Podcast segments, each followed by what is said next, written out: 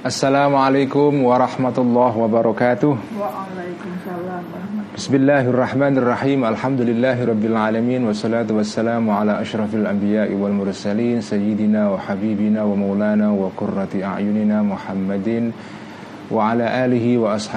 man tabi'ahum bi ihsanin ila yaumiddin rabbi syrah li sadri wa yassir li amri wa hlul 'uqdatam min lisani yafqahu qawli rabbi zidna ilma wa rizqna fahma amin ya rabbal alamin amma ba'du Teman-teman semua, mari kita ngaji ikhya kembali pada malam hari ini. Mari kita niatkan ngaji ikhya pada malam hari ini uh, sebagai tawassul ya. Kita tawassul melalui Imam Ghazali melalui kitab Ihya ini.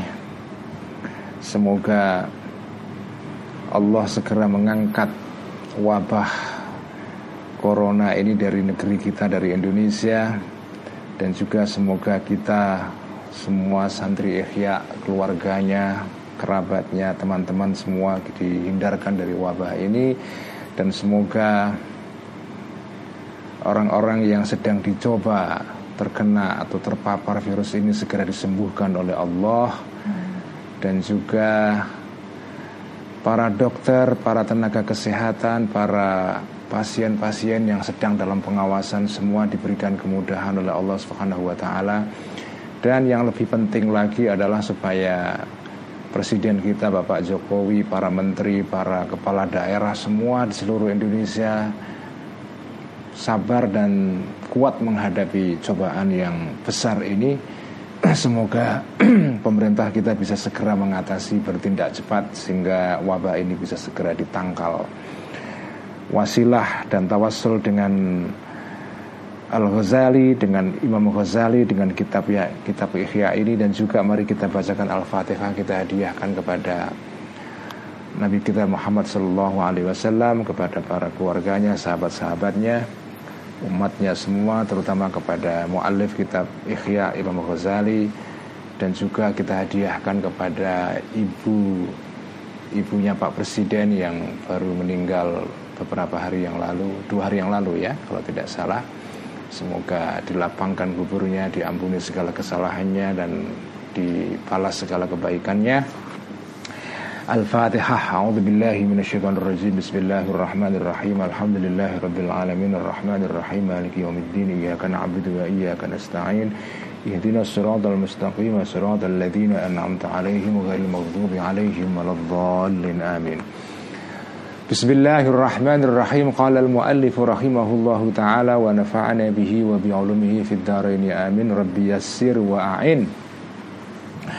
Kita akan Menginjak kepada bab Atau subbab yang baru Yaitu mengenai syahwat yang kedua Yaitu syahwat yang berkaitan dengan hasrat seksual.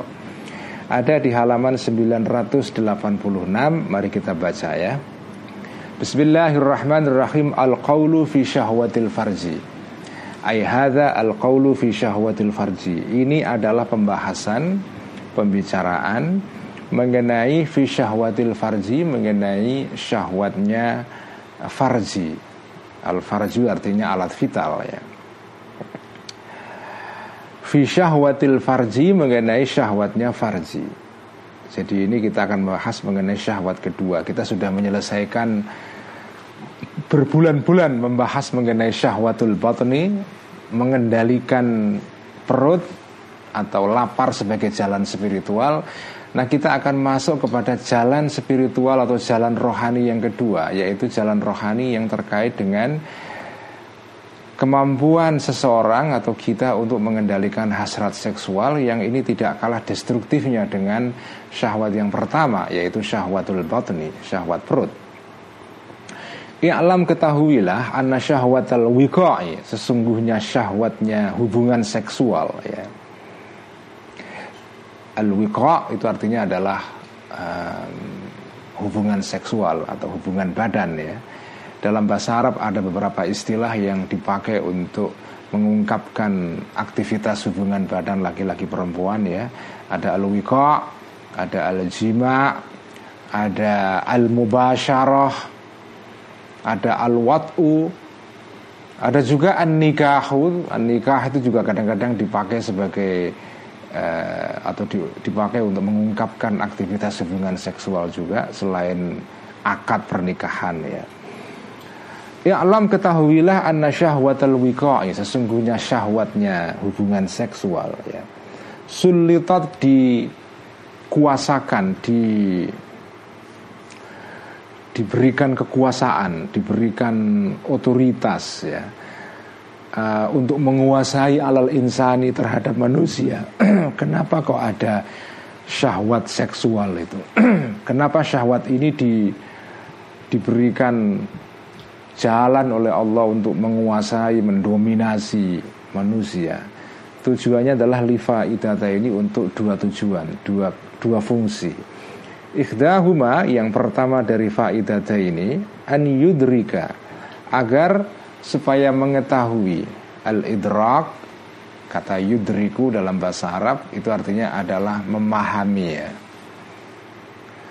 dalam bahasa pesantren dulu anyudrika itu dimaknai sebagai yento nemu ya. Memang mengetahui itu kan seperti orang menemukan sesuatu.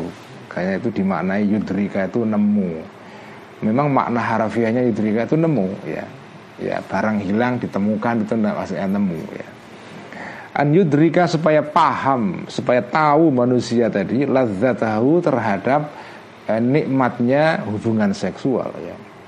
Setelah dia tahu maka fayaqisa maka uh, mengkiaskan maka bisa menganalogikan mengkiaskan al insan bihi terhadap al wiqa tadi itu atau al madhkur min syahwatil wiqa ya karena domirnya muzakkar jadi uh, rujuknya sebetulnya kepada syahwatul wiqa dalam bentuk muannas tetapi bentuk domirnya dalam muzakkar sehingga kesulitan sehingga untuk keluar dari exit dari kesulitan ini kalau ayah saya dulu membuat rujuk begitu bihi terhadap al mazkur sesuatu yang sudah disebutkan tadi yaitu min berupa syahwatul wiqa ya.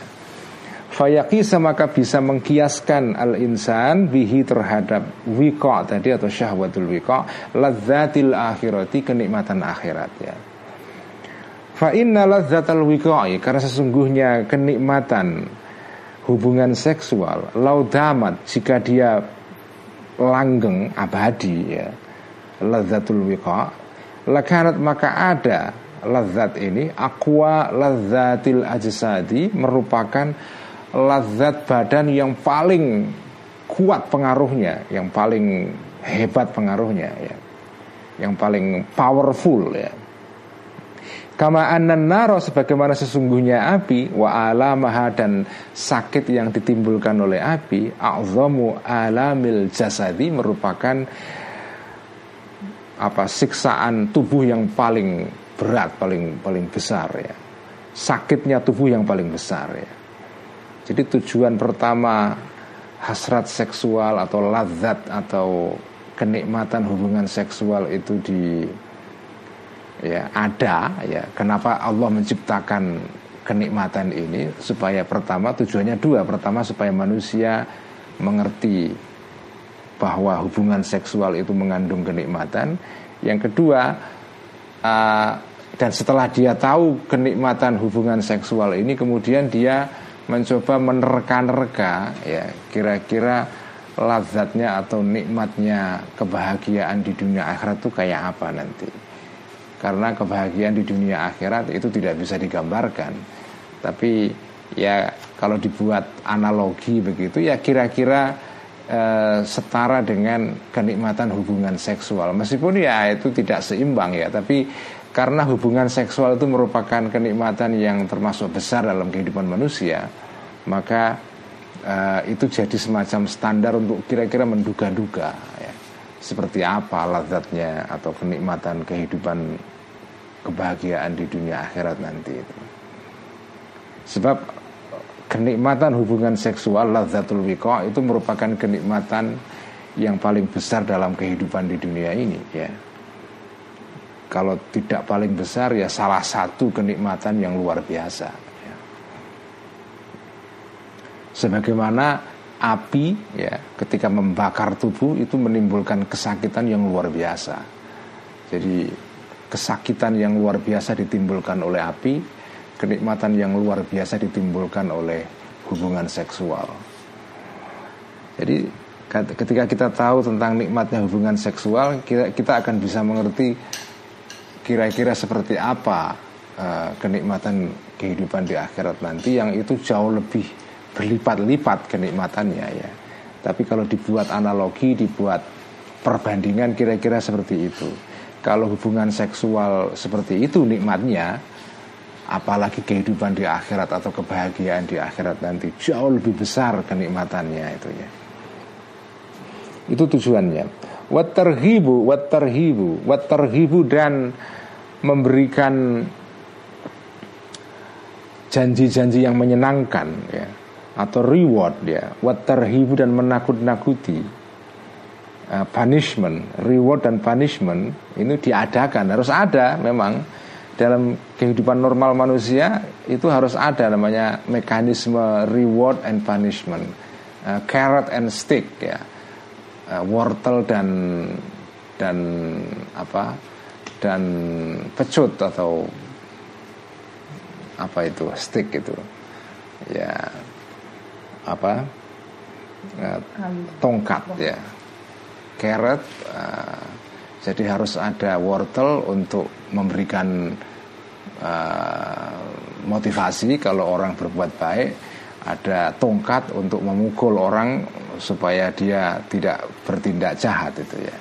Ya mekanisme stick and carrot atau carrot and stick itu selalu ada dalam kehidupan manusia termasuk dalam dalam agama ya yang dalam bahasa agama ya ini watarhibu dan carrot wortel untuk memberikan ganjaran watarhibu dan menakut-nakuti berupa tongkat stick itu ya suku akan efektif bisa menggiring anasa manusia ila sa'adatim kepada kebahagiaan manusia. Kadang-kadang orang itu uh, bisa digiring menuju kepada kebahagiaannya itu tidak semata-mata dengan janji-janji saja dengan sesuatu yang memotivasi tapi juga harus diberikan sesuatu yang menghukum mereka kalau mereka berbuat sesuatu yang salah itu dan mekanisme atarhib watarhib ini walai dan tidak ada zalika ada, tadi itu atarhib watarhib illa bi alamin kecuali ya dicapai dengan adanya kesakitan eh, mahsusin yang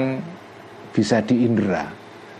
Jadi kalian ini eh, kalau tidak bisa kalau tidak tahu apa bentuk sakit yang bisa dirasakan, misalnya kebakar api, tubuh kita kebakar api dan sakit gitu ya.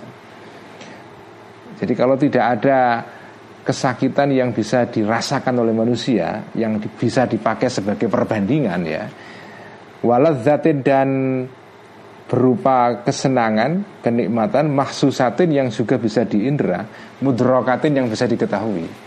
Jadi proses reward and punishment itu harus melalui atau janji dan siksaan, ya itu harus melalui janji yang bisa dirasakan manusia. Itulah sebabnya kenapa dalam agama, dalam Islam misalnya itu kan um, salah satu cara membuat orang terdorong berbuat kebaikan itu kan diberikan semacam iming-iming tanda kutip ya, diberikan janji berupa surga yang di sana juga ada kenikmatan seksual dan seterusnya.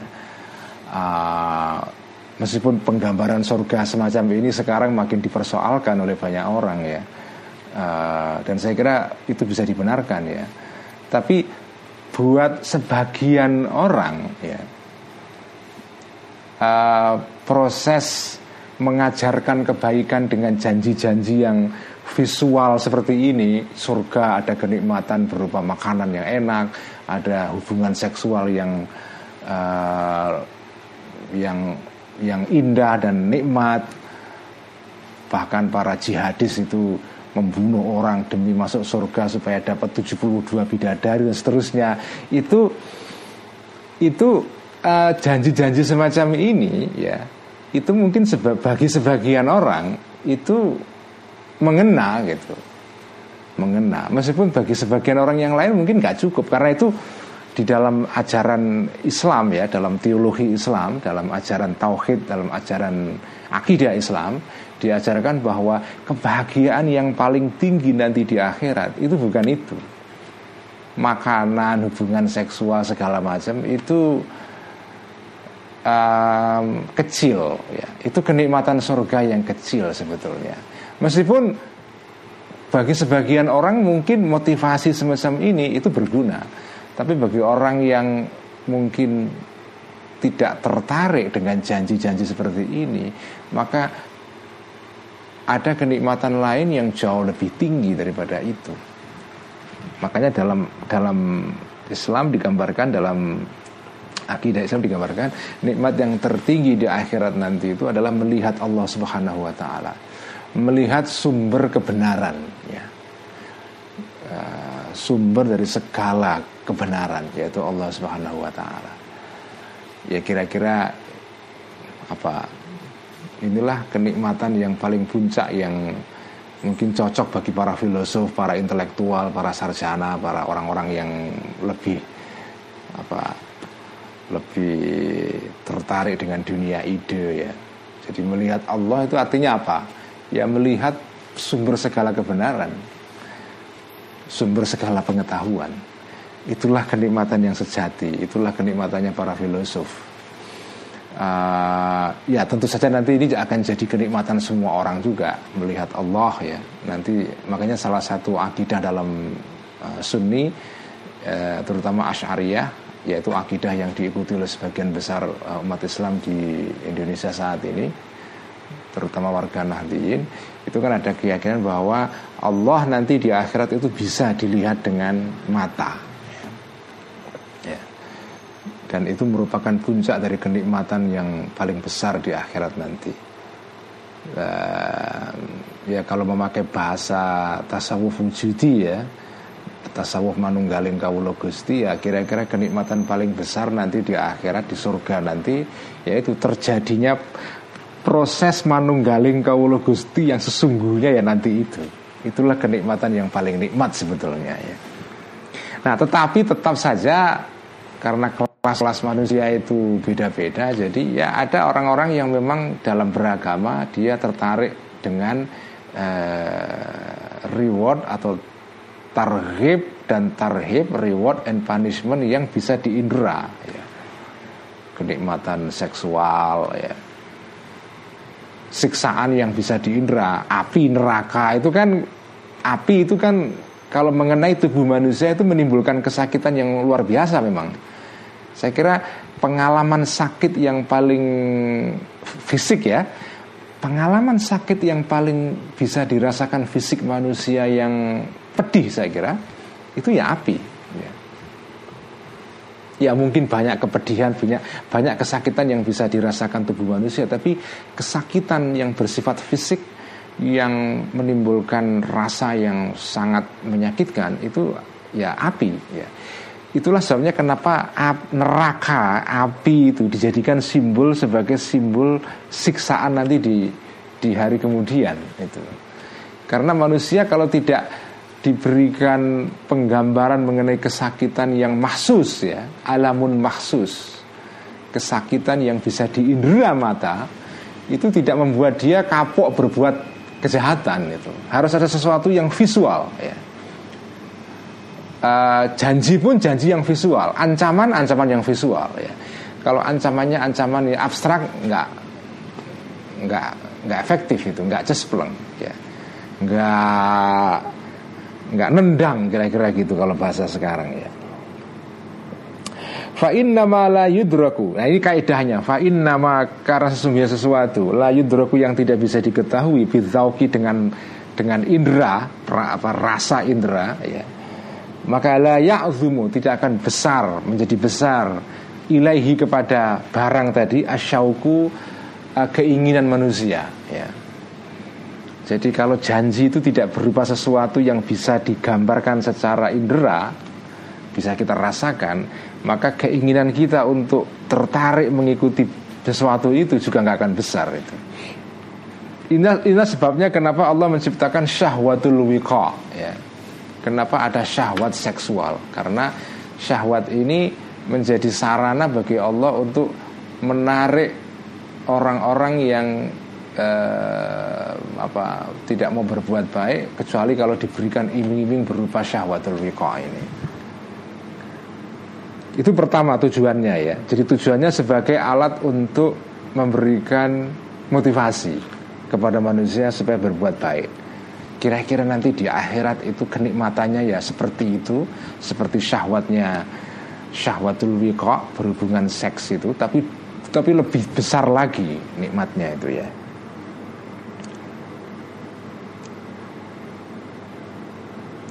Ini tentu penjelasan seperti ini ya. Uh, harus kita baca dengan dengan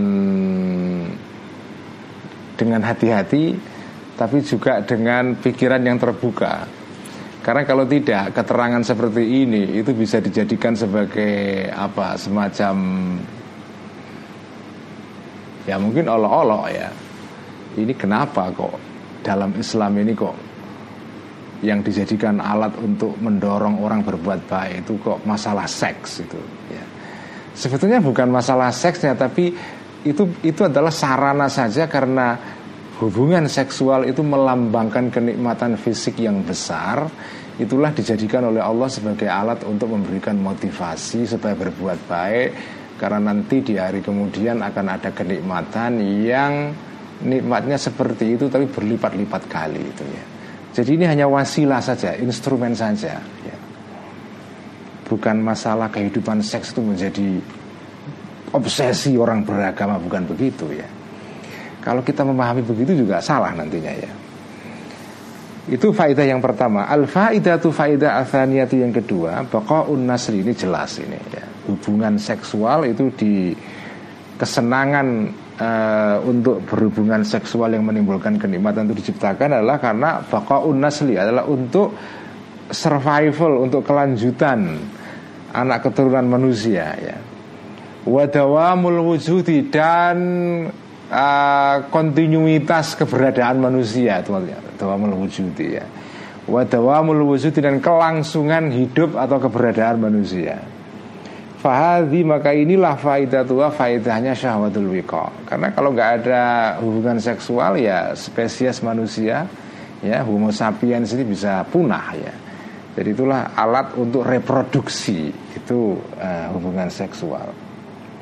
Jadi ini ya dua tujuan tujuan syahwatul wiko diciptakan oleh Allah menurut kitab Ihya ya. Meskipun demikian, meskipun syahwatul wiko kenikmatan hubungan seksual itu bisa menjadi sarana kelangsungan spesies manusia, entoh begitu walakin. Atau walakin nafiha bisa dibaca walakinna ya musyaddadah atau ditakhfif walakin sama saja walakin nafiha atau walakin fiha. Tetapi di dalam syahwatul wiqa ya minal afati berupa bahaya-bahaya. Ma ada sesuatu di dalam di dalam hasrat seksual itu ada sesuatu bahaya-bahaya yuhliku yang bisa menghancurkan ma tadi ad-dina kepada agama dunia dan dunia ilam tudbat jika tidak dikendalikan uh, syahwatul wiqa ya. Walam tukhar dan tidak ditundukkan syahwatul wiqa ini. Walam turadda dan tidak dikembalikan syahwatul wiqa ila haddil i'tidali kepada batas moderat ya. Batas tengah-tengah ya. ya kembali kepada teori mengenai i'tidal ya. Moderat atau moderasi dalam kitab Ihya karena intinya akhlak dalam teori ihya itu adalah mencapai moderasi ya, tengah-tengah. Titik keseimbangan di tengah-tengah. Karena yang disebut dengan akhlak itu dalam teori Al-Ghazali itu jika seseorang mampu mencapai titik tengah di antara ifrat dengan tafrid ya. Ifrat itu ekstrim ke kanan, ekstrim di dalam surplusnya ya. Tafrid itu adalah ekstrim dalam uh, defisitnya ya. Jadi kalau dalam kaitan dengan hubungan seksual ini ya titik tengah antara ifrat berupa hasrat seksual yang nggak terkendalikan atau tafrid hasrat seksual yang hilang sama sekali itu juga gak ideal. Jadi yang ideal adalah di tengah-tengah ini. Nah, tentu di sini konsepsi Islam mengenai ini ini adalah konsepsi seksualitas dalam Islam ya. Jadi seksualitas itu dalam Islam tidak dipandang sebagai sesuatu yang buruk. Karena di dalam tradisi spiritualitas kuno ya, pra Islam atau bahkan setelah Islam juga, bahkan sampai sekarang juga masih ada pandangan-pandangan yang kurang uh, menyukai atau mencurigai seksualitas ya. Seksualitas itu dipandang sebagai sumber kejahatan. Karena itu um, dihindari hubungan seksual, even atau bahkan hubungan seksual yang legal sekalipun itu dihindari itu ya. Karena itu ada ada praktek-praktek apa uh, menghindari sama sekali hubungan seksual untuk mencapai uh, makom rohani tertentu ya. Ada juga jalan uh, rohani yang seperti itu yang ditempuh oleh beberapa tradisi spiritualitas di luar Islam ya. Dalam Islam uh, kegiatan seksual itu tidak dianggap sebagai sesuatu yang buruk karena itu merupakan alat mekanisme manusia bisa bertahan sebagai spesies. Tetapi dia harus dikendalikan sehingga ada di tengah-tengah hadul etidal ini. Waqadqila dan telah dikatakan fi ta'wili qaulihi ta'ala di dalam memahami mentakwili atau menafsiri tafsir tapi yang agak agak tidak apa tidak harafiah itu takwil ya. Dalam mentakwili firman Allah taala ini takwil itu tafsir yang yang tidak bersifat tekstual tapi tafsir yang agak apa mengandalkan intuisi, mengandalkan ilham, mengandalkan eh, apa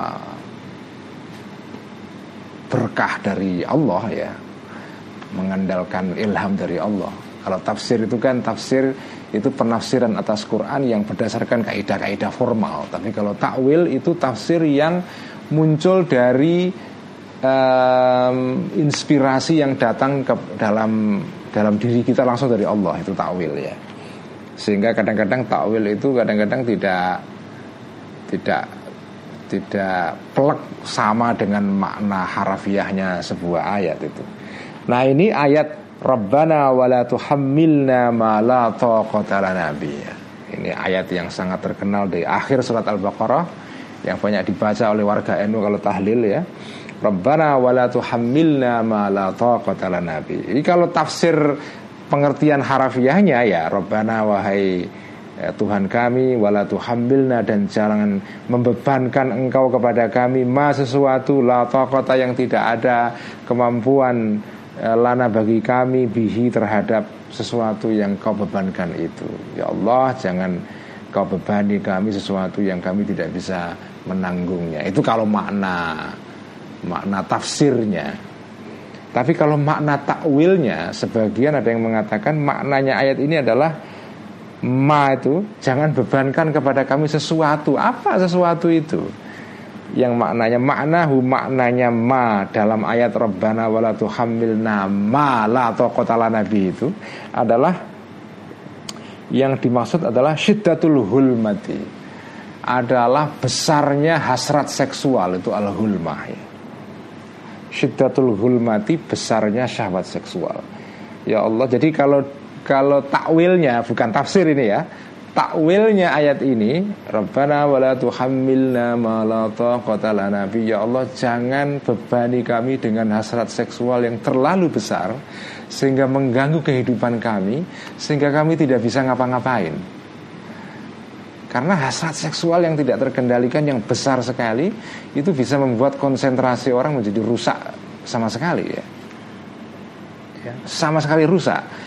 Nah doa ini maknanya adalah ya Allah jangan bebankan kepada kami hasrat seksual yang begitu besarnya sehingga kami tidak bisa mengendalikan itu sehingga merusak kami. Itu maknanya ayat ini secara takwil ya. Tapi kalau secara tafsir ya maknanya ya biasa ya Allah jangan bebankan kami beban yang kami nggak kuat menanggungnya apa saja beban apa saja. Tapi kalau takwilnya ini terkait dengan masalah hasrat seksual itu. Ini makna ayat Rabbana wa la tuhammilna ma la taqata lana Wa ani bin Abbas dan diriwayatkan dari sahabat Ibnu Abbas ya fi qaulihi ta'ala tentang firman Allah taala berikut ini wa min syarri ghasikin waqab ya. Ini juga takwil juga ini. Ibnu Abbas itu terkenal sebagai sahabat yang diberikan kemampuan oleh Allah kemampuan untuk bisa menyelami makna-makna Al-Quran yang paling dalam Baik makna yang bersifat tafsir maupun makna yang bersifat takwil Berkat doa Allah kepada Ibnu Abbas waktu masih kecil Allahumma faqihu fiddin wa alimhu ta'wil Itu doanya kanji Nabi dulu ya Kepada Ibnu Abbas Ya Allah berikan pemahaman kepada anak ini dan berikan dia kemampuan untuk mentakwil karena itu sahabat Ibnu Abbas itu di, dikenal sebagai sahabat Nabi yang paling dikenal sebagai ahli tafsir ya. Nah dan sekarang sudah ada itu kitab tentang tafsir Ibnu Abbas ya. Ya meskipun Ibnu Abbas sahabat Nabi ini nggak pernah menulis tafsir tapi kitab ini sebetulnya kumpulan dari pendapat-pendapatnya Ibnu Abbas di dalam tafsir Quran ya. Tapi ini bukan tulisan beliau. Jadi dikisahkan dari Ibnu Abbas tentang tafsirnya atau takwilnya ayat dalam surat Al-Falaq ini ya, wa min syarri ghasikin idza waqab ya. Qul a'udzu birabbil falaq min syarri ma khalaq wa min syarri ghasiqin idza waqab. Ya, wahai Allah aku berlindung kepadamu dari min syar wa min syarri ghasikin dan dari kejahatan. Kalau makna biasa wa min syarri ghasikin lan sangking uh, olone wengi ya dan dari kejahatannya malam hari idza waqaba ketika masuk ya karena malam hari itu mengandung banyak bahaya orang berbuat jahat itu kebanyakan umumnya pada malam hari ya. nyolong itu ya malam hari. Begal ya malam hari. Ya malam hari itu adalah saat-saat di mana kejahatan banyak berlangsung. Jadi kalau maknanya ayat ini secara tafsir ya begitu ya Allah saya minta perlindungan dari kepadamu dari segala kejahatan-kejahatan pada waktu malam. Ya. itu wa min syarri wasikin idza waqab tapi kalau takwilnya ayat ini menurut Ibnu Abbas yang disebut dengan ghasikin di sini sesuatu yang bersifat gelap itu ghasik ya. Itu maknanya adalah kia hua yang hua uh, tadi ya adalah kia mudzakari berupa berdirinya alat vital seorang laki-laki. Jadi ghosikin di sini artinya adalah alat vital laki-laki ketika sedang mengalami ereksi atau mengalami uh, uh, apa itu ketika bangkit ya. Pada saat alat vital laki-laki itu bangkit maka segala kejahatan itu bisa terjadi. Jadi maknanya ghosikin di sini adalah kia zakar. Ini takwil ya. Menurut Ibnu Abbas ya. Uh, tapi wakat asnada uh, wakat asnada dan dan telah meng, apa me, menisbahkan. Kalau dalam bahasa pesantrennya itu wakot asnadalan teman-teman nyendeake nyendek itu apa? Me, nyendek itu apa ya? Me, apa? Me, nyendek itu apa bahasa Indonesia nya ya ya seperti orang bersandaran di kursi itu apa? Menyandarkan ya menyandarkan. Wakot asnada dan telah menyandarkan uh, hu kepada tafsir takwil yang tadi itu. Jadi wakila takwil tadi itu takwil ghosikin dalam pengertian kiamuz zakar itu itu adalah pendapatnya Ibnu Abbas tapi pendapat yang lain mengatakan bukan ini takwil datang langsung dari kanjeng Nabi. Wakat asnada dan telah menyandarkan hu kepada takwil yang tadi itu ba'dur ruwati sebagian para rawi hadis ila Rasulullah kepada Rasulullah Shallallahu alaihi wasallam. Cuma redaksinya agak beda. Illa annahu hanya saja sesungguhnya kanjeng Nabi Qala bersabda kanjeng Nabi Fi tafsirihi tentang tafsirnya Ghosikin tadi itu Bukan Qiyamud Zakar Tapi meskipun maknanya sama Tapi redaksinya agak ada agak sedikit beda redaksinya Maksudnya adalah az-zakaru idza dakhala ya. Az-zakaru zakar Jadi ghasikin itu artinya adalah zakar Maksudnya alat vital laki-laki Idza dakhala ketika masuk ya. Masuk kepada uh, alat vitalnya perempuan Jadi uh, saya minta kepadamu Allah berlindung dari zakar yang masuk Yang duhul kepada alat vitalnya perempuan karena kalau tidak bisa dikendalikan ya aktivitas semacam ini ini bisa menimbulkan kerusakan uh, gangguan di dalam kehidupan seorang manusia normal ya.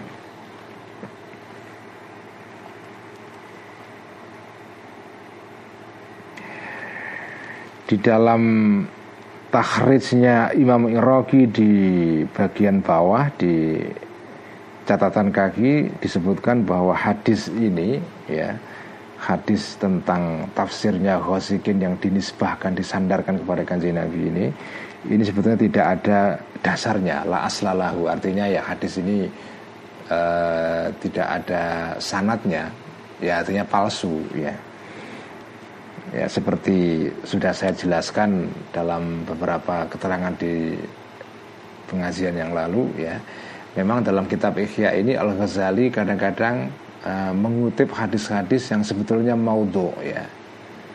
Nah, bagaimana uh, memahami hal semacam ini? Saya mengajukan dua cara untuk memahami hal ini. Pertama, ya, ketika Al Ghazali mengutip sebuah hadis dan itu dikatakan sebagai hadis, itu beliau sendiri ya dalam pengetahuan beliau itu memang hadis Ya, meskipun itu bukan hadis tapi di dalam pengetahuan di dalam zon atau sangkaan beliau itu dia itu adalah hadis. Kalau Imam Ghazali tahu itu betul-betul hadis yang maudhu, tidak mungkin itu dicantumkan dalam kitab Ihya ya. Adapun menurut ulama hadis itu hadis maudhu, ya itu memang maudhu. Ya Al Ghazali kita tahu bukan ahli hadis ya atau bukan dikenal sebagai ulama ahli hadis. Beliau adalah ahli fikih, ahli kalam, ahli falsafah, ahli tasawuf ya. Tapi bukan ulama yang takhususnya dalam bidang hadis. Tapi bukan berarti bahwa Al Ghazali tidak tahu hadis, tahu ya. Bahwa ada hadis maudhu dicantumkan dalam kitab Ihya, betul menurut standarnya orang ahli hadis. Tapi Al Ghazali ketika mencantumkan itu, beliau meyakini atau menyangka zonnya itu adalah hadis. Kalau beliau tahu seyakin-yakinnya itu bukan hadis atau itu hadis palsu, tidak mungkin itu dikatakan hadis dan dimasukkan dalam kitab Ihya. Ya. Para ulama hadis boleh mengkritik itu, tapi Al Ghazali sendiri tidak meyakini atau keyakinan beliau hadis semua yang dicantumkan dalam kitab ini memang hadis itu.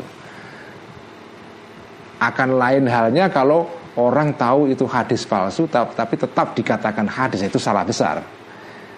Nah, ikhtimal atau kemungkinan yang pertama ini nggak mungkin terjadi pada Al Ghazali. Kalau beliau tahu ini bukan hadis, tentu tidak akan dikatakan hadis. Tapi karena beliau menyangka atau meyakini ini hadis, jadi dicantumkan sebagai hadis. Adapun menurut ulama hadis itu bukan hadis ya nggak apa-apa. Ya, kita ikuti kritiknya para ahli hadis al Rocky di sini ya. Itu pertama. Yang kedua, jalan untuk memahami itu adalah saya ulang lagi ya, adalah bahwa hadis-hadis yang oleh para ahli hadis dikatakan sebagai palsu dalam kitab Ihya ini sebetulnya kalau ditelusuri esensi maknanya tidak bertentangan dengan hadis-hadis lain yang sohih. Ya. Jadi maknanya tidak bertentangan dengan Quran dan juga tidak dengan hadis-hadis lain yang itu statusnya sahih ya. Saya tidak menemukan dalam kitab Ihya ini ada hadis yang oleh para ahli hadis dikatakan palsu, maknanya bertentangan dengan hadis lain yang sahih. Ya. Karena hadis yang maudhu ya itu secara matan, secara esensi atau kandungan isinya itu bisa dua kemungkinan. Ada hadis maudhu yang maknanya bertentangan dengan hadis lain yang soheh ya. Ada hadis maudhu memang itu hadis yang bukan kata-kata kanjeng Nabi tapi maknanya sebetulnya tidak bertentangan dengan ajaran kanjeng Nabi. Ada juga yang begitu ya. Jadi hadis maudhu itu dibagi dua, ada dari segi eh, kandungan isinya, kontennya ya. Ada hadis maudhu yang palsu dari segi apa bu disebut palsu karena ini bukan kata kanji Nabi ya, bukan sabda kanji Nabi karena itu disebut sebagai maudhu ya. Ini kan ya sama dengan ini bukan puisinya Gusmus tapi dikatakan sebagai puisinya Gusmus itu kan banyak sekarang puisi-puisi kayak gitu itu. Isinya bagus ya, bagus tapi bukan puisinya Gusmus ya. Jadi kalau dikatakan ini bukan puisinya Gusmus bukan berarti isinya jelek, enggak. Memang bukan bukan puisinya Gusmus gitu Tapi yang bukan isinya bukan puisinya Gusmus itu kan ada juga yang isinya bagus, ada yang isinya jelek. Ya kan? Tidak tidak mesti kalau dikatakan ini bukan puisinya Gusmus langsung isinya jelek, bukan begitu. Ya. Itu sama dengan hadis maudhu. Kalau dikatakan ini bukan sabda kaji Nabi, bukan berarti isinya jelek atau bertentangan dengan Islam, enggak. Ada hadis maudhu, memang maudhu karena bukan itu bukan sabda Nabi tapi disebut sebagai hak sebagai sabda Nabi itu kan namanya palsu, itu namanya mencatut nama kan. Bukan puisinya Gusmus kok dikatakan sebagai puisinya Gusmus itu kan namanya kan mencatut nama. Enggak boleh. Ya kalau bukan kata-kata Gusmus ya sudah katakan itu bukan kata-kata Gusmus, tapi isinya bagus gitu. Nah, hadis maudhu yang hadis yang disebut maudhu oleh para ulama hadis di dalam kitab Ihya dari segi kontennya ya kalau kita survei seluruh kitab Ihya tidak ada satupun yang bertentangan dengan ajaran Islam atau dengan hadis yang sahih ya. Jadi itu itu cara pembacaan yang kedua. Jadi hadis ini tentang makna kata ghasikin idha ini kalau menurut ilmu hadis itu bukan hadis. Ya.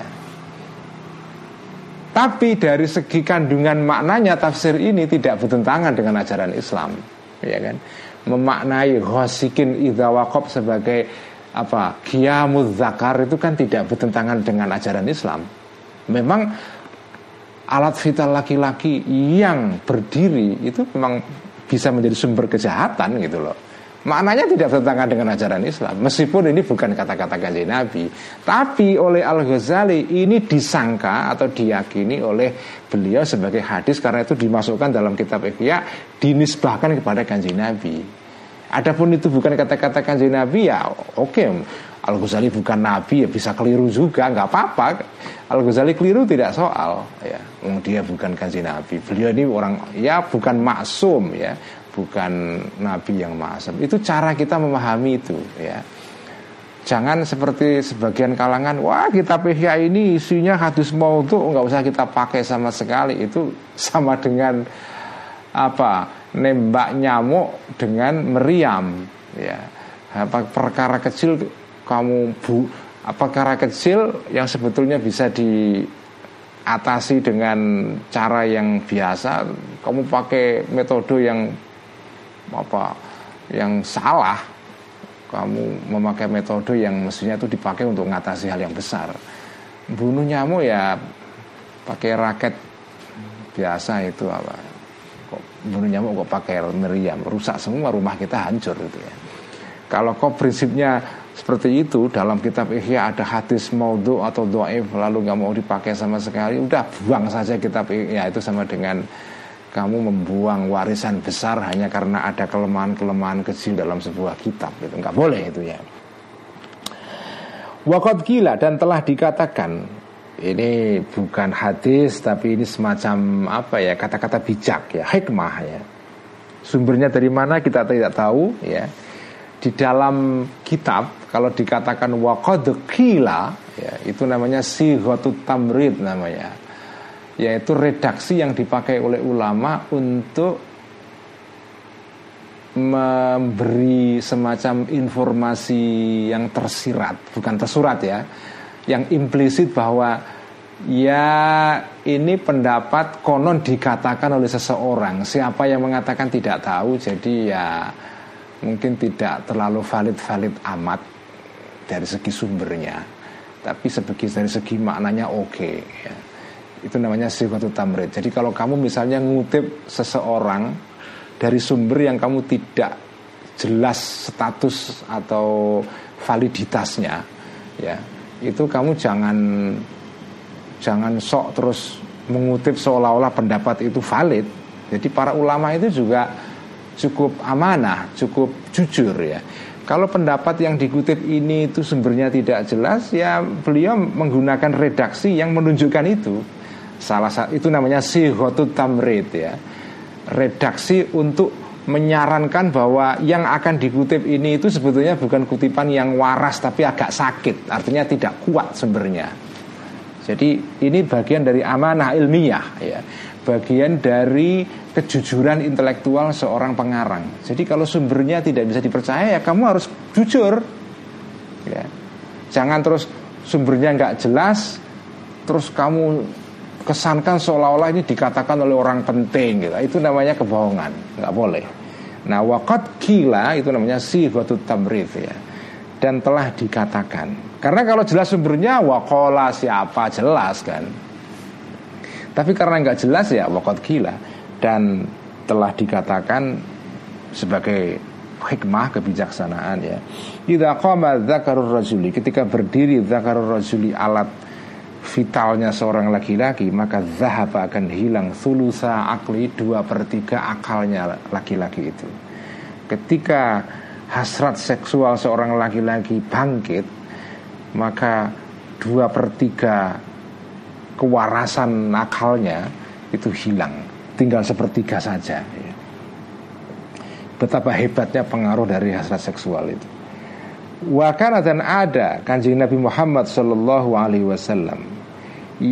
Yakulu berkata kanjeng Nabi fi doai di dalam doanya kanjeng Nabi. Konon kanjeng Nabi berdoa seperti ini uh, redaksinya ya. Allahumma inni a'udzubika min syarri sam'i wa basari wa qalbi wahani wa ya. Allahumma wahai Allah ini sesungguhnya aku ya. A'udzu uh, minta perlindungan aku Kanji Nabi bika kepadamu wa Allah min syarri sam'i dari uh, dari kejahatan pendengaranku wabasori dan kejahatan penglihatanku ya atau kejahatan-kejahatan yang bisa timbul dari mataku ya. Wakalbi dan hatiku ya. Wahani dan dari alat vitalku ya. Wahani. Wahani ini dibaca bisa dibaca dengan dua versi. Bisa dibaca wahani dan dibaca wahani. Kalau di dalam kitab Ikhya edisi yang Anda pegang ini sekarang yang saya baca eh, edisi Daru bin Hazm itu ada ada tasdidnya yaitu wahani ya. kata hanu itu salah satu dari uh, asma khamsah ya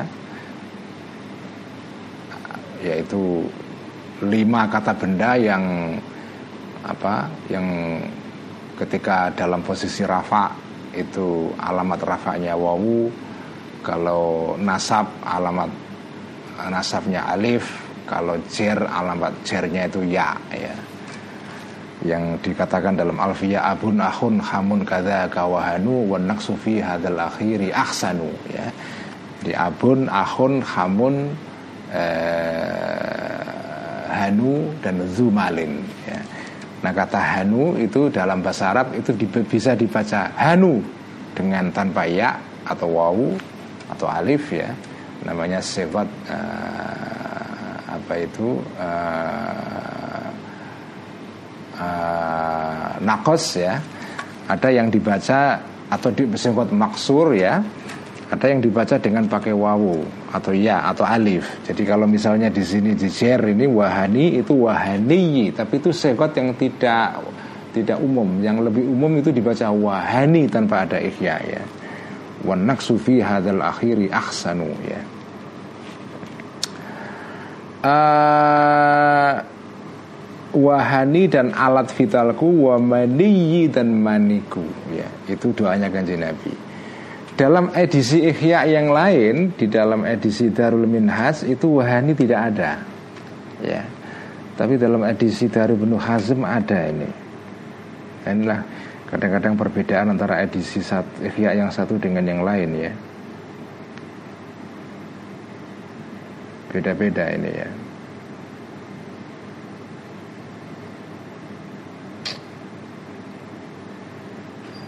Ya, kita ikuti saja edisinya Darul Darul Ibnu Hazm yang kita pakai ini yang ada redaksi wahani. Jadi inilah doanya kajian Nabi ya. Kajian Nabi berdoa, wahai Allah lindungilah aku berlindung kepadamu dari kejahatan yang bisa timbul dari pendengaranku, penglihatanku, hatiku, alat vitalku, zakarku maksudnya dan maniku ya. Waqala dan berkata juga kanjeng Nabi Muhammad bersabda kanjeng Muhammad alaihissalam an-nisa'u habailu syaitani Walaula hadhihi syahwatu lama kana lin nisa'i saltanatun 'ala rijali. An-nisa'u perempuan, nah ini hadis yang akan jadi masalah kalau dipandang dari sudut teori feminisme ini. An-nisa'u perempuan ya, habailu syaitani adalah jeratan-jeratan yang dipakai oleh syaitan untuk menjerat laki-laki gitu ya. Walaulah hadhi syahwatu dan jika tidak ada syahwat ini lama kana, maksudnya syahwat seksual ya. Lama kana maka tidak akan ada lindisai bagi perempuan saltonatun kekuasaan ala rizali terhadap laki-laki. Ya. Eh, ya hadis ini juga hadis yang yang sedikit bermasalah karena dari segi sanat itu lemah ya menurut uh, tahriznya Imam Iraqi ya. Jadi kata atau sabda kajian Nabi perempuan itu adalah habailus syaitan ya. Nah, saya ingin mengajak teman-teman untuk sedikit uh, berhenti di sini merenungkan hadis ini ya. Uh, hadis ini kalau dibaca secara harafiah ya ini akan menimbulkan persoalan terutama bagi orang-orang yang sudah mengenal uh, tentang analisa gender, analisa mengenai keadilan uh, apa keadilan gender dan seterusnya ya. Dan saya kira teori-teori mengenai keadilan gender itu penting kita perhatikan ya. Uh, karena bagi saya itu teori yang juga kita butuhkan untuk menjamin keadilan bagi perempuan dan dan nilai keadilan itu nilai yang juga dihormati dalam Islam sehingga saya kira itu penting. Nah, bagaimana membaca hadis seperti ini ya? Ada dua hal. Yang pertama adalah tentu saja ini kalau kita menggunakan apa ya, menggunakan pendekatan yang biasa dipakai di dalam uh, penafsiran teks ya. Misalnya kalau kita pakai pendekatan uh, Fazlur Rahman misalnya, ya kan? Eh, di mana di sana dikatakan bahwa ketika kita memahami teks itu harus menggunakan pendekatan gerak ganda, ya kan? Ini teori yang banyak dipakai oleh banyak penafsir modern sekarang. Maksudnya apa gerak ganda itu? Ketika jenengan itu membaca suatu hadis atau Quran, itu sampai harus bisa bergerak pertama gerakan ganda itu gerakan dua gerakan dua dua gerakan. Gerakan yang pertama adalah kamu harus bisa kembali memahami konteks sosial ketika hadis atau ayat itu difirmankan oleh Allah atau disabdakan oleh kanjeng Nabi. Ya. Kau pahami konteksnya, kau cari esensi maknanya, itu gerak pertama ya, gerak menuju ke masa lampau. Setelah kamu ketemu esensinya, kamu bergerak ke masa kamu sekarang hidup. Itu gerak kedua, gerak maju ke depan, yaitu bagaimana membawa nilai yang kamu serap dari hadis ataupun ayat yang diturunkan di masa lampau itu dikontekstualisasikan dengan keadaan sekarang. Ya.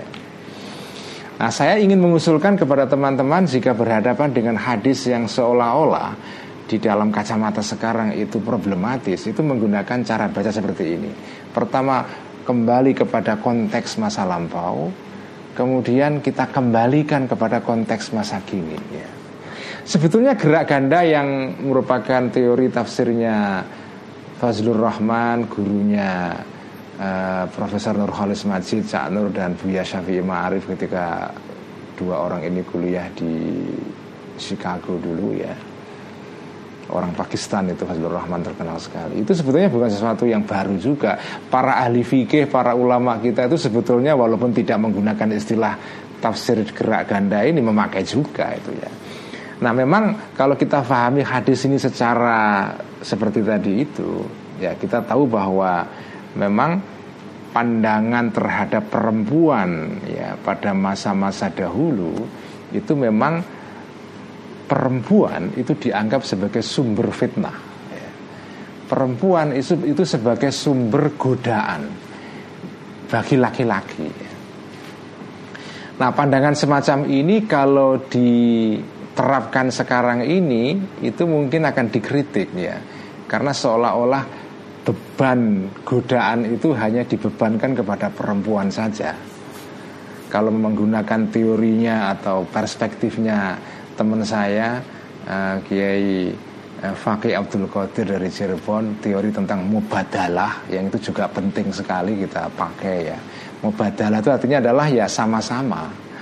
Jadi memang dalam hal ini kanji Nabi mengatakan bersabda bahwa perempuan itu adalah merupakan jeratan yang bisa menggoda lawan jenisnya, yaitu laki-laki. Dialah jeratan yang dipakai setan, kekuatan jahat untuk menggoda laki-laki. Tapi jeratan yang sama juga bisa terjadi pada laki-laki terhadap perempuan juga, ya kan? Jadi habailu syaitan di sini terhadap laki-laki perempuan habailu syaitan. Terhadap perempuan laki-laki juga bisa menjadi habailu syaitan juga. Karena itu dalam Al-Quran uh, pesannya kan dikatakan di sana dalam surat Al-Ahzab yang terkenal sekali itu kullil mu'minina yahuddu min absarihim wa yahfazu furujahum. Katakan kepada wahai Muhammad kanjeng Nabi kepada orang-orang lak, mukmin laki-laki ya.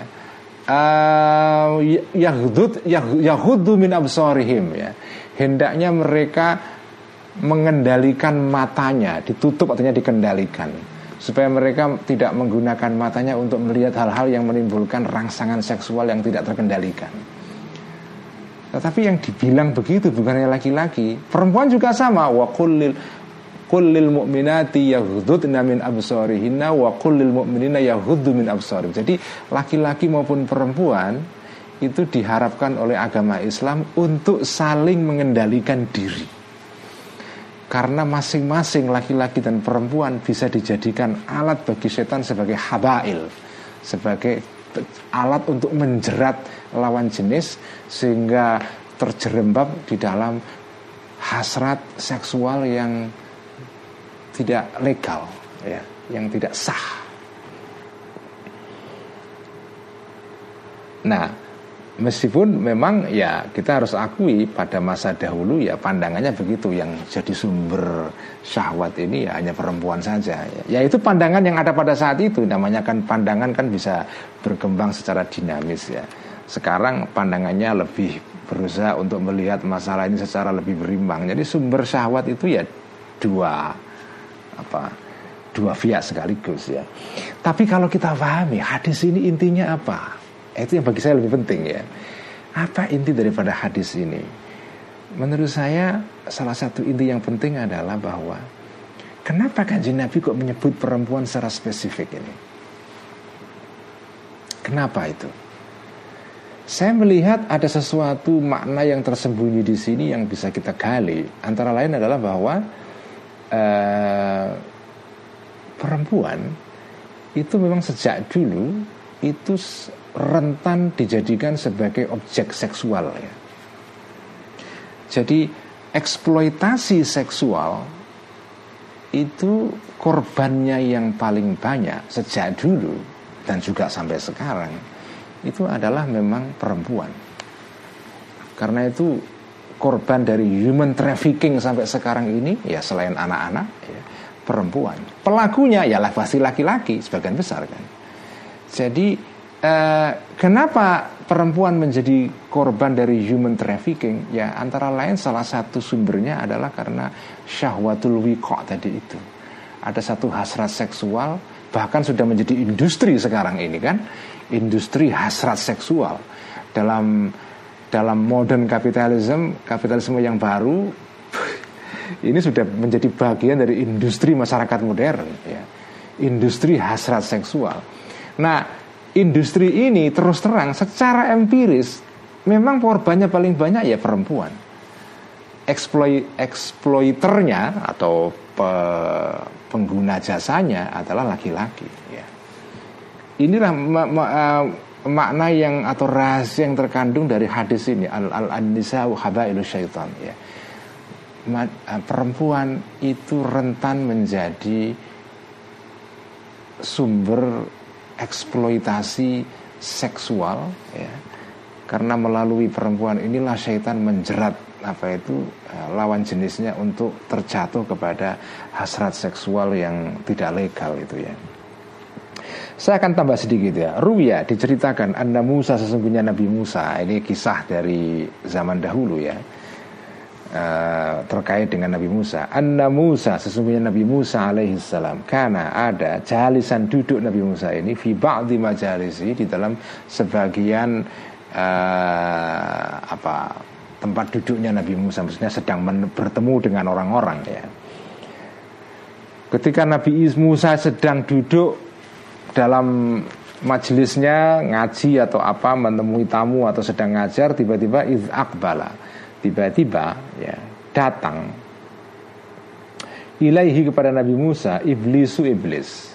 Wa alaihi dan pada iblis ini burnusun pakaian kalau sekarang itu ya jubah yang ada apa ada hoodnya itu apa ada apa namanya hoodnya itu.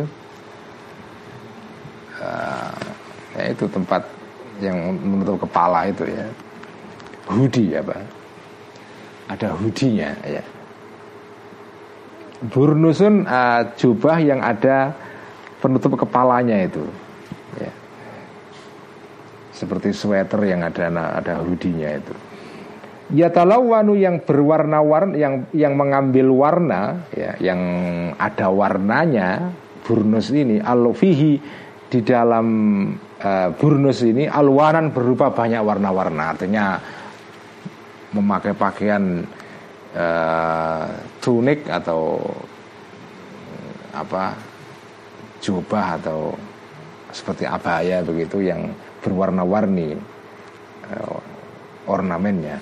Falam madana maka ketika mendekat iblis tadi minhu dari Nabi Musa tadi khala maka mencopot iblis ini al burnusa ini outernya ini pakaian luarnya ini berupa jubah tadi itu fawato maka meletakkan iblis hu kepada pakaiannya ini diletakkan ditaruh itu ya Thumma ata kemudian datang iblis hu kepada Nabi Musa. Faqala maka berkata iblis, Assalamualaikum ya Musa. Salam kepada engkau wahai Musa.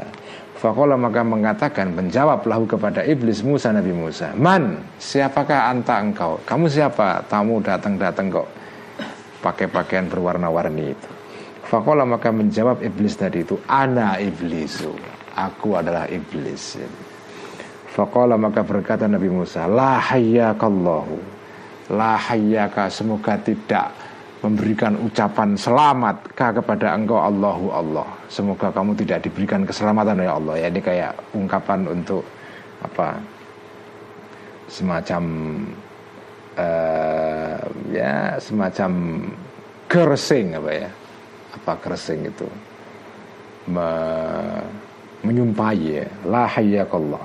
Ma ma apakah sesuatu ja'a yang menjadikan yang men, membuat datang Ma ini bika terhadapmu Ada apa kamu kau datang ke sini wahai iblis Kala berkata iblis Si itu datang aku Wahai Nabi Musa Liusal lima Untuk apa itu e, Memberikan salam aku Untuk mengucapkan salam aku Alaika kepada engkau Karena liman zilatika Karena status atau posisi engkau minallahi terhadap Allah wa makanatika dan tempat engkau minhu uh, terhadap Allah saya ingin mengucapkan salam karena posisi engkau yang tinggi di mata Allah.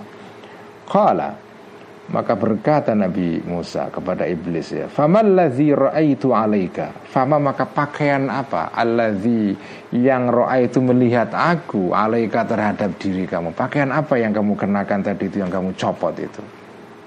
Qala berkata iblis, "Burnusun akhtatifu bihi quluba bani Adama." Burnusun ini adalah jaket atau jas atau uh, jubah ya akhtatifu yang akan uh, akhtatifu yang akan uh, menculik ya, menculik atau apa itu? Ini menculik menculik aku bihi dengan burnus pakaian ini kulu babani adama hatinya anak anak cucu Adam. Inilah pakaian inilah alat inilah jaring ya pakaian ini adalah alat yang aku pakai untuk me, me, menculik untuk me, apa menyandra anak cucu Adam. Jadi ini pakaian tapi simbol ini. Ini simbol saya untuk menculik anak hatinya anak-anak Bani Adam untuk me menjarakan itu. Kalau berkata Nabi Musa, "Faman ladzi idza sana'ahul insanu istahwazta alaihi?" Fama maka apakah maka tindakan apakah alladzi yang idza sana'a ketika mengerjakan hu kepada alladzi al insanu manusia maka istahwazta akan menguasai engkau alaihi kepada manusia ini. Tindakan apa yang jika dilakukan manusia itu akan membuat engkau bisa menguasai manusia itu? Menguasai artinya me, ya anu me, menaklukkan ya. Apa tindakan yang bisa membuat engkau menguasai manusia. Kala berkata iblis Iza a'jab Iza a'jabathu nafsuhu.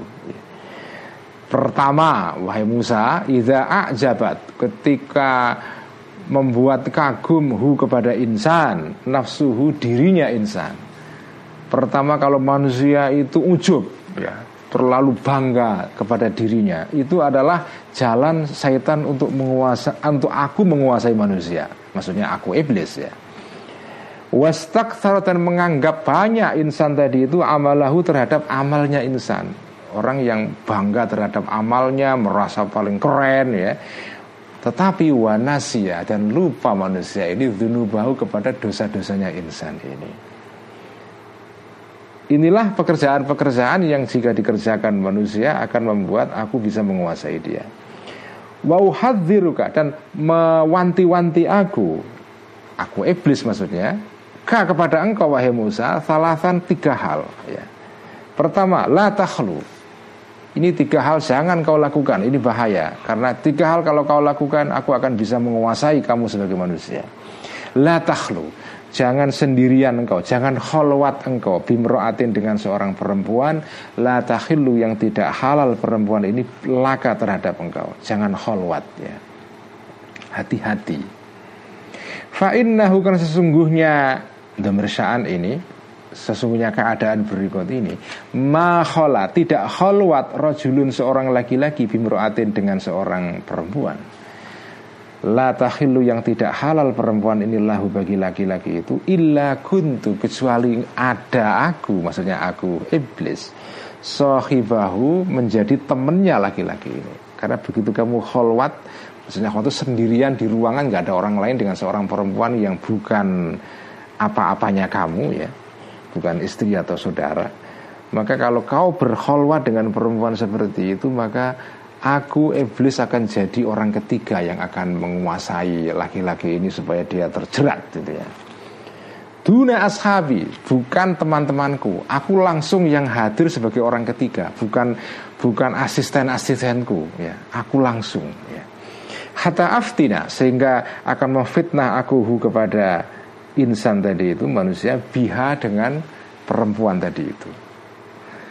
Waaftinu waaftina dan memfitnah aku ha kepada perempuan bi dengan insan tadi itu. Jadi ini mubadalah ini.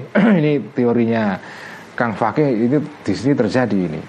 Kalau ada orang khalwat dengan perempuan sendirian ya di kamar nggak ada orang lain maka ya setan akan jadi orang ketiga yang akan menggoda laki-laki itu kepada perempuan dan menggoda perempuan itu kepada laki-laki.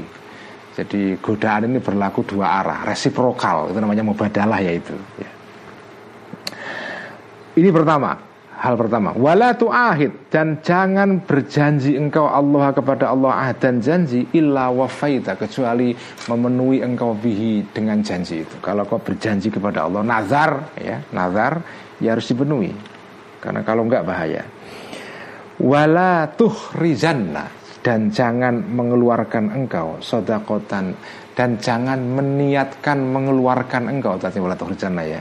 Dan jangan niat mengeluarkan engkau sodakotan sedekah illa amdaita kecuali melaksanakan engkau hak kepada sedekah ini. Begitu kamu berniat sedekah laksanakan. Jangan ditunda atau diingkari. Fa karena sesungguhnya hal berikut ini. Ma'akhroja tidak mengeluarkan rojulun seorang laki-laki sodakotan sedekah. Atau tidak berniat mengeluarkan rojulun seorang laki-laki sodakotan sedekah. Falam yumdi maka tidak melaksanakan tidak jadi melaksanakan laki-laki ini hak kepada sedekah. Illa kuntu kecuali aku iblis maksudnya sohibahu menjadi temannya orang ini. Kalau ada orang niat sedekah nggak jadi dilaksanakan itu langsung setan masuk sebagai orang ketiga menjadi temannya orang itu. Seneng setan kalau ada orang seperti ini ya. Duna ashabi bukan para teman-teman atau asisten-asistenku Yang menemani orang ini langsung aku sendiri Bukan orang lain maksudnya ya Hatta ahula sehingga akan menghalang-halangi aku Bainahu antara laki-laki tadi Wabainal wafai dan, dan antara Memenuhi biha kepada sedekah itu. Aku akan jadi penghalang nanti itu ya. Thum, Setelah berceramah panjang lebar ini Iblis kepada Nabi Musa Thumma walla. Kemudian pergi Iblis tadi Wahua dalam keadaan Iblis ini Yakulu berkata Berlalu pergi sambil mengatakan ini. Ya alima Musa ma yuhadziru bihi bani Adam. Alima jadi tahulah sekarang Musa Musa Nabi Musa ma sesuatu hal-hal tindakan yuhadziru yang akan memberikan wanti-wanti warning Musa ini bihi dengan terhadap ma Bani Adam kepada anak cucu Adam. Sekarang Musa tahu dah dia. Tak kasih ilmunya maksudnya ya. Sekarang Musa ada tak kasih ilmunya Jadi terserah dia mau dikatakan kepada umatnya atau tidak terserah dia. Yang penting sudah saya kasih tahu itu. Jadi inilah kira-kira syaitan mengungkap rahasianya ya, Kepada manusia ya. Uh, saya tambah Oke lah berarti sini dulu ya. Ini sudah jam 9.15 Atau tambah satu sedikit ya Sampai akhir paragraf ya Oke, saya, saya tambah sedikit. Waan Sa'idin dan dikisahkan dari Sa'id wa, dari Sa'id ibnil Musayyabi atau ibnil Musayyibi ya. Bisa dibaca Musayyab, bisa dibaca Musayyib. Ini seorang tabi'i besar, salah satu dari tujuh orang ahli fikih di Madinah ya. Uh, Fuqahaul Madinah. Itu Sa'id ibn Musayyib, seorang tabi'i yang terkenal ya, disebut sebagai Sayyidut Tabi'in ya. Sa'id ibn Musayyab atau Musayyib. Kalau orang ulama Madinah membacanya Sa'id ibnul Musayyib. Tapi kalau ulama Irak itu menyebutnya Sa'id ibnul Musayyab Jadi Anda bisa memakai dua ejaan ini Musayyib, Musayyib terserah dan dikisahkan dari Sa'id bin Musayyib atau Musayyib Qala berkata Sa'id bin Musayyib atau Musayyib Ma ba'athallahu nabiyan Ma ba'atha tidak mengutus Allahu Allah nabiyan seorang nabi. Ya, Fima di dalam zaman kholang yang sudah lampau. Illa lam yayas kecuali tidak pernah putus asa. Iblisu iblis an yuhlika untuk menghancurkan iblis tadi hu kepada nabi bin nisai dengan godaan berupa perempuan. Jadi nabi pun digoda dengan perempuan juga. Ya nabi-nabi itu dan itulah alat iblis untuk menggoda para nabi. Wala syai'a dan tidak ada sesuatu ya. Akhwafu ya. bisa dibaca akhwafu akhwafa ya. Tidak tidak ada sesuatu akhwafu yang lebih ditakutkan indi menurut aku min hunna daripada perempuan-perempuan ya. Ya ini sesuai dengan pandangan pada zaman dulu ya. Perempuan dipandang sebagai sumber fitnah ya. sumber godaan bagi laki-laki. Meskipun sekarang sudah berubah persepsi itu ya. Wama bil Madinati dan tidak ada di dalam kota Madinah baitun rumah adhulu yang masuk aku hu kepada rumah ini illa baiti kecuali rumahku wa baita ibnati dan rumahnya anak perempuanku ya. Yang agtasilu mandi aku fi di dalam rumahnya anak perempuanku ini yaumal jumati ya pada hari Jumat thumma aruhu kemudian pergi aku ke masjid ya. Jadi Sa'id bin Musayyib ini ini seorang tabi'i yang alim sekali. Ini ini kepalanya atau tabi'in terbesar ya yang menjadi Sayyidut tabi'in dan beliau ini dikenal sebagai orang yang begitu zuhudnya dan menjaga diri ya. Beliau itu kisah ini ini pengakuan beliau sendiri menurut ini kan pengakuan beliau. Beliau ini tidak pernah dolan ke rumah siapa pun ya nggak pernah masuk ke rumah siapa pun kecuali rumah dia sendiri atau rumah anak perempuannya. Dia masuk ke rumah anak perempuannya untuk mandi Jumat sebelum pergi ke sholat, sholat Jumat di Masjid Nabawi ya. Karena rumahnya anaknya perempuannya ini lebih dekat ke Masjid Nabawi daripada rumah dia sendiri ya. Inilah uh, Said bin Musayyib menunjukkan bahwa betapa beliau ini sangat hati-hati menjaga diri dari godaan perempuan sehingga beliau tidak pernah masuk ke rumah siapa pun ya.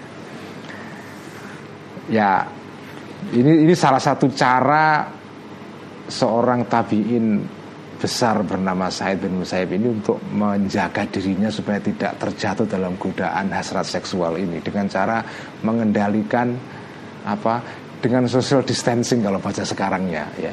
Menjaga jarak sehingga tidak ber bergaul dengan siapa saja ya.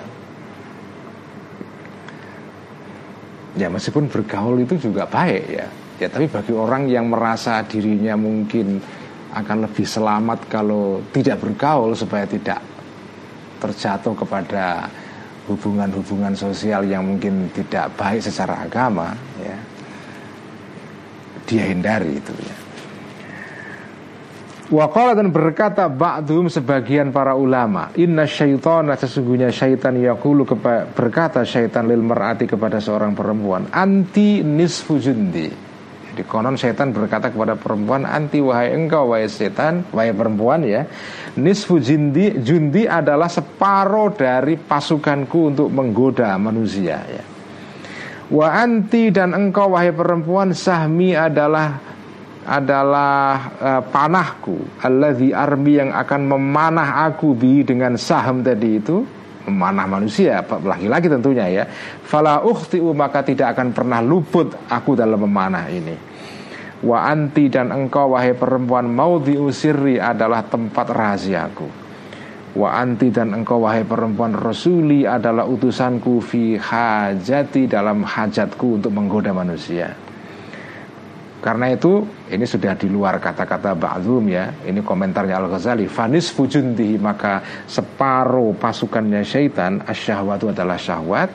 Wanis fujundi dan separuh pasukan yang lain pasukannya syaitan Allah adalah marah. Jadi intinya adalah marah itu merupakan separuh pasukannya syaitan, syahwat itu adalah pasukan separuh pasukan yang lain ya. Jadi inilah inilah uh, jalan jadi jalan spiritual kedua yang diajarkan oleh Al Ghazali yaitu adalah jalan spiritual dengan cara kita mengendalikan hasrat seksual. Ya. Jadi intinya kalau orang mau melakukan suluk rohani atau perjalanan spiritual selain mengendalikan makanan juga mengendalikan hal-hal yang membangkitkan hasrat seksual yang berlebihan yang keluar dari haddul i'tidal ya dari uh, batas tengah-tengah yang normal itu. Dan saya kira dalam ilmu psikologi pun juga secara ilmu psikologi ya uh, hasrat seksual yang terlalu eksesif itu juga nggak ya nggak sehat banget ya. Itu akan menimbulkan gangguan dalam kehidupan manusia yang normal. Jadi ini apa yang dikatakan ikhya ini bukan saja benar dari sudut ilmu tasawuf, ilmu spiritual, tapi juga di dalam ilmu psikologi modern ini juga uh, masalah juga ya. Jadi pengendalian hasrat seksual itu salah satu cara kita sehat secara psikologi, tapi juga sehat secara rohani. Ya. Itulah ngaji ikhya pada malam hari ini. Ya, semoga kita mendapatkan barokah dari pengajian Ihya pada malam hari ini. Dan mari kita tutup ngaji Ihya malam ini dengan membaca sholawat timbul kulub ya. E, tiga kali. Ya ikhtiar kita berdoa supaya kita semua dihindarkan dari wabah ini semua. Ya, mari kita baca salawat tibul kulub bareng-bareng. Uh, tiga kali. بسم الله الرحمن الرحيم اللهم صل على سيدنا محمد طب القلوب ودوائها وعافية الأبدان وشفائها ونور الأبصار وضيائها وعلى آله وصحبه وسلم. اللهم صل على سيدنا محمد طب القلوب. ودوائها وعافية الأبدان وشفائها ونور الأبصار وضيائها وعلى آله وصحبه وسلم. اللهم صل على سيدنا محمد طب القلوب ودوائها وعافية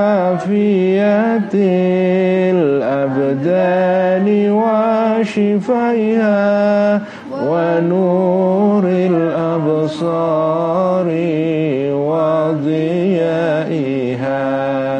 وعلى آله وصحبه وسلم. سكيان والسلام عليكم ورحمة الله وبركاته.